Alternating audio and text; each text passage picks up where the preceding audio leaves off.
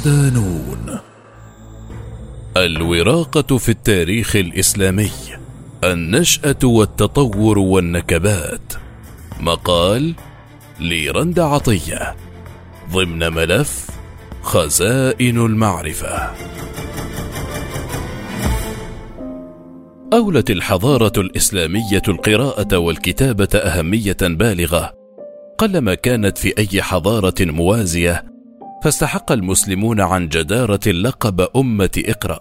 ففي الوقت الذي طبقت فيه شهرتهم الآفاق في إثراء الحياة العلمية والثقافية كانت شوارع باريس ولندن غارقة في ظلام الجهل ووحل التخلف. وليس مستغربا أن ينظر للمسلمين على أنهم من السابقين الأولين في صناعة الوراقة في التاريخ وأن لهم في هذا المجال باعا طويلا لا ينكره منصف. حتى لو وصل بهم الحال اليوم إلى هذا المستوى المتدني. فلا تزال اسهامات علماء الأمة الأوائل في صناعة الكتب والورق خير شاهد على ما كان عليه المسلمون قديما. في هذا الملف المعنون له بخزائن المعرفة. يلقي نون بوست الضوء على اسهامات المسلمين والعرب في الحفاظ على مخطوطاتهم وكتبهم التراثية وأشهر المكتبات التي تضم تلك الدرر حتى اليوم ومدى ما قدمته تلك الخزائن من إشعاعات حضارية كان لها صداها في صناعة النهوض التاريخي لكثير من الأمم والشعوب. وفي المادة الأولى من هذا الملف إطلالة سريعة على سوق الوراقة وأبرز الوراقين في التاريخ الإسلامي مع التعريج على أهمية المحطات في هذا الطريق الطويل الممتد قرابة 1400 عام مرورا بمرحلة الانحدار التي تخلى فيها المسلمون عن تلك الريادة ففتحوا الطريق أمام المستشرقين لنقل هذا التراث العظيم إلى بلدان الغرب والشرق على حد سواء.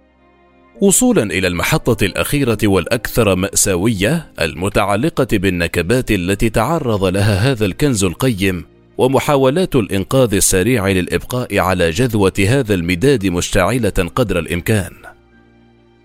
خلافة أبي بكر من هنا كانت البداية.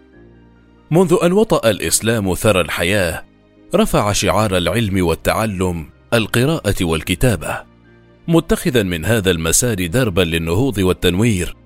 ايمانا من الرسالة السماوية بأن العلم الخطوة الأولى نحو الإنسانية ورقيها ودفعها دفعا نحو إرساء دعائم الاستقرار والاستمرار فوق هذه الأرض التي كانت تئن قبل الإسلام من ويلات التخلف والجهل. البدايات كانت بخطوات ليست سريعة. تشريعات سماوية بأهمية التعلم والحث على القراءة والكتابة. وكان الاعتماد هنا على ذاكرة النبي عليه الصلاة والسلام المعصومة في النقل والتأويل. بصفته المصدر الوحيد للتشريع الأرضي قادما من خزانة السماء. لكن الأمر تغير تماما بعد وفاته عليه السلام. حين تولى الصديق أبو بكر رضي الله عنه الخلافة كان أول ما قام به حفظ القرآن الكريم من النسيان والتحريف من خلال التدوين عام 13 هجرية الموافق ل 635 ميلادية وكانت تلك الخطوة اللبنة الأولى في بناء حركة التدوين خلال العصر الإسلامي. تلك الحركة التي نقلت الأمة الإسلامية إلى مسارات أخرى وفرضتها كقبلة علم وحضارة يهتدي بها الحائرون. ومع بدايات القرن الثاني الهجري، كان التدوين في العصر الإسلامي قد بلغ أوج قمته، ففي تلك الأثناء كانت فتوحات المسلمين لا سبيل لوقف زحفها ومع كل فتح كان ينهل المسلمون من الدول المنضمة إليهم ما لديهم من علوم ومظاهر تفوق وتدوينها. فالأمر لم يعد يقتصر على تدوين القرآن ومن بعده السنة فقط. بل تجاوز ذلك إلى تدوين العلوم الدنيوية من طب وفلك ورياضة. وهنا ظهر سوق جديد وهو سوق الترجمة الذي اتسع ليشمل أكثر من عشر لغات أجنبية. وأمام هذا السوق الكبير من الترجمة انتعش معه بالتوازي سوق التدوين حتى ظهر في المكتبة الإسلامية نوعان من الكتب الأول هو النوع المدون كتابة الذي قام به المسلمون لأمهات كتبهم وعلمهم حفظا له من الضياع. والثاني هو النوع المترجم الذي يضم عشرات الكتب المترجمة من وإلى العربية. ومن هنا ظهر مصطلح الوراق أي الذي يعمل بالوراقة والكتابة والتدوين.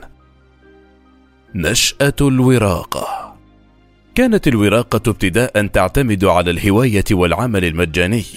لكن مع مرور الوقت تحولت إلى مهنة وحرفة لها مهارات محددة ويتقاضى صاحبها اجرا نظيرها. وهو ما ذكره أبو الفرج محمد بن إسحاق البغدادي المعروف بالنديم في كتابه الماتع الفهرست حين أشار إلى ما أسماهم كتاب المصاحف وهم من كانوا يكتبون المصاحف بأجر. وفي الكتاب ذاته استعرض النديم أشهر من امتهنوا حرفة الوراقه وعلى رأسهم مولى الخليفة عمر بن الخطاب المعروف بعمرو بن نافع الذي يختلف بشأنه المؤرخون فالبعض يعتبره أول من تخصص في حرفة الوراقة وآخرون يرجعون الأسبقية إلى خالد بن أبي الهياج الذي كان يعمل وراقا للخليفة الوليد بن عبد الملك عام 716 ميلادي كما أشار المؤرخ الموثوق به محمد بن إسحاق. لقب عميد الوراقين شهد هو الآخر جدلا بين المؤرخين إلا أن الإجماع ذهب نحو أبي رجاء مطر الخراساني البصري وكان يطلق عليه مطر الوراق لما كان يتمتع به من قدرات ومؤهلات لا يتمتع بها أقرانه. وفي شأنه قال المؤرخ جمال الدين المزي في كتابه تهذيب الكمال إنه كان من سكان البصرة ومخضرم في كتابة المصاحف وينسب له أنه كان يطلق عليه لقب المصاحفي لبراعته في كتابتها. ومع انتشار الوراقة وحركة التدوين والتراجم والنهضة التي شهدها سوق التأليف والكتابة اتخذ الخلفاء والعلماء والأئمة والراقين لكتابة وتدوين ما يقولون أو فيما يطلق عليه في الوقت الراهن كاتب خاص.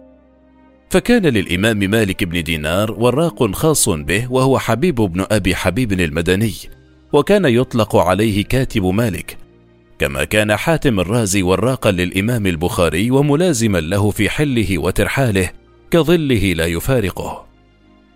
ولم تقتصر مهنة الوراقة على الرجال وحدهم بل كان للمرأة إسهام ودور لا يقل عنهم مطلقا. فعملت المرأة إلى جوار الرجل جنبا إلى جنب في سوق الوراقة والكتابة والنسخ والتدوين وتعد ورقاء بنت ينتان الأندلسية الأصل من مشاهير الوراقة والنسخ وذكر عنها أنها كانت قامة في هذا المجال. وقد ذكر المؤرخ الأندلسي أحمد بن سعيد ابن أبي الفياض أن في شرق قرطبة وحدها عام 1068 ميلادية كانت هناك 170 امرأة يمتهن الوراقة ويعملن في كتابة المصاحف بالخط الكوفي. الصناعة المزدهرة دخلت صناعة الوراقة منعطف الازدهار الأبرز مع القرن التاسع الميلادي الموافق للثالث الهجري، حين انتقلت من التدوين والنسخ التقليدي إلى التصحيح والتجليد، وصولا إلى صناعة الورق والقراطيس وبيعها، ولم يكن هناك ميدان عام ولا ساحة محورية في شتى المدن الإسلامية الكبرى إلا وفيها دكاكين وحوانيت وأسواق خاصة بالورقين والوراقة وهو ما ذكره ابن خلدون في مقدمته.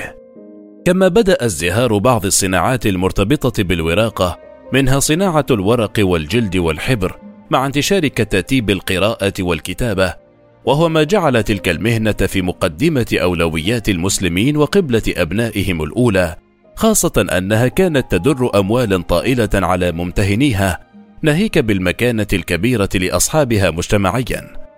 احتضنت تلك المهنة عشرات آلاف المسلمين من شتى الفئات والطبقات، بعضهم من المشاهير كما هو الحال في زمرة العلماء التي احترفتها وتربحت منها، وكانت مصدر رزقها وعلى رأسهم الإمام أحمد بن حنبل والإمام أبو حامد الغزالي. بل من بين الملوك من امتهنها كما هو حال السلطان الشهيد نور الدين زنكي الذي كان يعمل في النسخ والتغليف. وقد استهوت تلك المهنة أبناء الأمراء والسلاطين.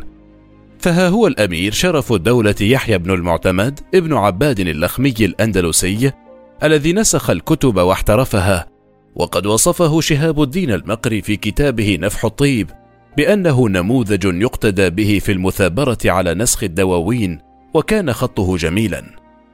وتحولت صناعة الوراقة إلى وجاهة سياسية هذا بجانب توظيفها سياسيا وجماهيريا فكان هناك تنافس محموم بين أنظمة الخلافة الثلاث لامتلاك أكبر قدر من المخطوطات وتقريب الوراقين إليهم بهدف تعزيز شعبيتهم وهو ما يمكن الوقوف عليه من خلال السباق الخلاق بين الأسرة العباسية في بغداد ويمثلها هنا بيت الحكمة الذي كان يحتضن الوراقين والمترجمين والأسرة الفاطمية في مصر ويمثلها دار العلم فضلا عن الأسرة الأموية في الأندلس التي كان يمثلها خزانة العلوم والكتب. واستدلالا على قيمة الوراقة في الحضارة الإسلامية تكتظ عواصم الدول العربية والإسلامية بالعديد من المكتبات التي تحولت إلى خزانات هائلة للمعرفة. تحتضن بين جنباتها مئات الآلاف من المخطوطات التراثية التي نهل منها العالم شرقا وغربا منذ مئات السنين وحتى اليوم. ففي مصر كونها الأكثر احتضانا للمخطوطات الإسلامية تمتلك وحدها أكثر من مئة ألف مخطوطة. وفي روايات أخرى أضعاف هذا العدد. ومن أشهر مكاتبها وخزائنها دار الكتب المصرية وجامعة الأزهر وجامعة القاهرة ومكتبة الإسكندرية والمسجد الأحمدي في طنطا. وفي العراق هناك قرابة العدد ذاته من المخطوطات معظمها في دار المخطوطات الشهيرة في بغداد التي كانت قديما في كنف المتحف العراقي. وفي المملكة العربية السعودية هناك مكتبة الملك عبد العزيز العامة ودار الكتب الوطنية والجمعية العلمية ومكتبة جامعة الملك سعود فيما تشير بعض التقديرات غير الرسمية أن المملكة تمتلك وحدها 27% من مجموع المخطوطات العربية والإسلامية الأصلية في الدول العربية. وفي المغرب هناك ما يزيد عن خمسين ألف مخطوطة موزعة على بلدان المغرب العربي. ومن أشهر مكتباتها الخزانة العامة والحسنية الملكية في الرباط ودار الكتب الوطنية في تونس العاصمة التي تحتوي وحدها على نحو خمسة وعشرين ألف مخطوطة. وتحتضن مكتبة الأسد الوطنية في دمشق أكثر من أربعة عشر ألف مخطوطة مقارنة بقرابة عشرين ألف مخطوطة في صنعاء والروضة وتعز. وفي موريتانيا يتجاوز عدد المخطوطات أربعين ألف مخطوطة موزعين في قرابة ثلاثمائة مكتبة في العاصمة نواكشوط الوضع كذلك في السودان والإمارات وقطر والصومال. وعلى المستوى الإسلامي تتصدر تركيا قائمة الدول الأكثر احتضانا للمخطوطات فبها وحدها قرابة نصف مليون مخطوطة فيما تضم دار المخطوطات بإسطنبول وحدها ثلاثمائة ألف مخطوطة تمثل نحو عشرة بالمئة من إجمالي مخطوطات العالم البالغ عددها ثلاثة ملايين مخطوطة بحسب بعض التقديرات. وإن كان هناك آخرون يشيرون إلى أن العدد أضعاف ذلك بكثير. ولا تقل إيران عن تركيا زخما في خزائنها المعرفية التراثية. ففي العاصمة طهران هناك أكثر من ثلاثين مكتبة تضم قرابة مئتي ألف مخطوطة. أبرزها دار المخطوطات الكبرى. وفي الهند هناك أكثر من عشرين مكتبة تحتوي على إحدى وأربعين ألف مخطوطة. الوضع ذاته في كازاخستان وأذربيجان والبوسنة. وكانت هناك آداب صارمة للحفاظ على المكتبات والمخطوطات فكان يتم وقف المكتبات الشخصية لإثراء المكتبات العامة بعد وفاة أصحابها هذا بخلاف إفتاء العلماء بحرمة سرقة الكتب وضرورة الحفاظ عليها هذا بجانب تعيين حراس عليها لحمايتها وكان يطلق عليه الخازن فضلا عن آداب الاستعارة وطرق التصفح والقراءة وغير ذلك من الضوابط التي كانت متبعة للحفاظ على المخطوطات من التلف. نكبات ضارية يشير الباحث التاريخي محمد عبد الحليم بيشي إلى أن مكتبة المخطوطات الإسلامية التي تعد واحدة من أكبر خزائن المعرفة في التاريخ التي يتجاوز عدد مخطوطاتها وفق بعض التقديرات ثلاثة ملايين مخطوطة تعرضت لموجة من النكبات والعثرات التي قزمتها وأفقدتها الكثير من مضامينها. بعض تلك النكبات بفعل الصراع الداخلي بين الحكومات الإسلامية والآخر متعلق بفعل الخارج ومخططات أعداء الإسلام. وعلى رأس تلك النكبات تأتي الحروب الضارية التي شهدها المسلمون خاصة الحروب الصليبية التي حرقت وطمست مكتبات مدن بيت المقدس وطرابلس وعكا. كذلك حروب المغول التي دمرت مكتبات هرات وبلخ ونيسابور ومرو والري وأخيرا إحراق تراث العراق. ويشير الباحث إلى أن مجمل ما حرقه المغول من مخطوطات وكتب ورموه في نهر دجلة يزيد على مليون مخطوطة. ثم تأتي الحرائق الأخرى التي شهدتها المكتبات الشهيرة وبعض المخطوطات النادرة.